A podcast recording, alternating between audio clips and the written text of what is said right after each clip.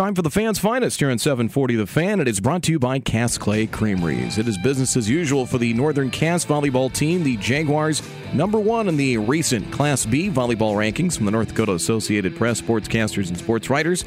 They are 18 0 on the season after a 3 1 win out in Milnor over Sargent County on Tuesday night.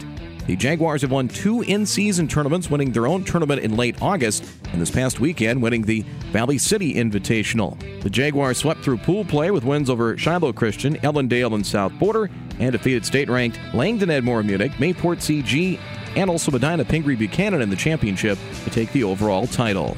The Jaguars lost some key seniors from last year's squad that won their second straight Region 1 title and finished runner up at state. But senior setter Noel Erickson says the depth is there and it starts in practice. We work a lot together in practice, like switching up JV varsity and just getting everyone in and playing together.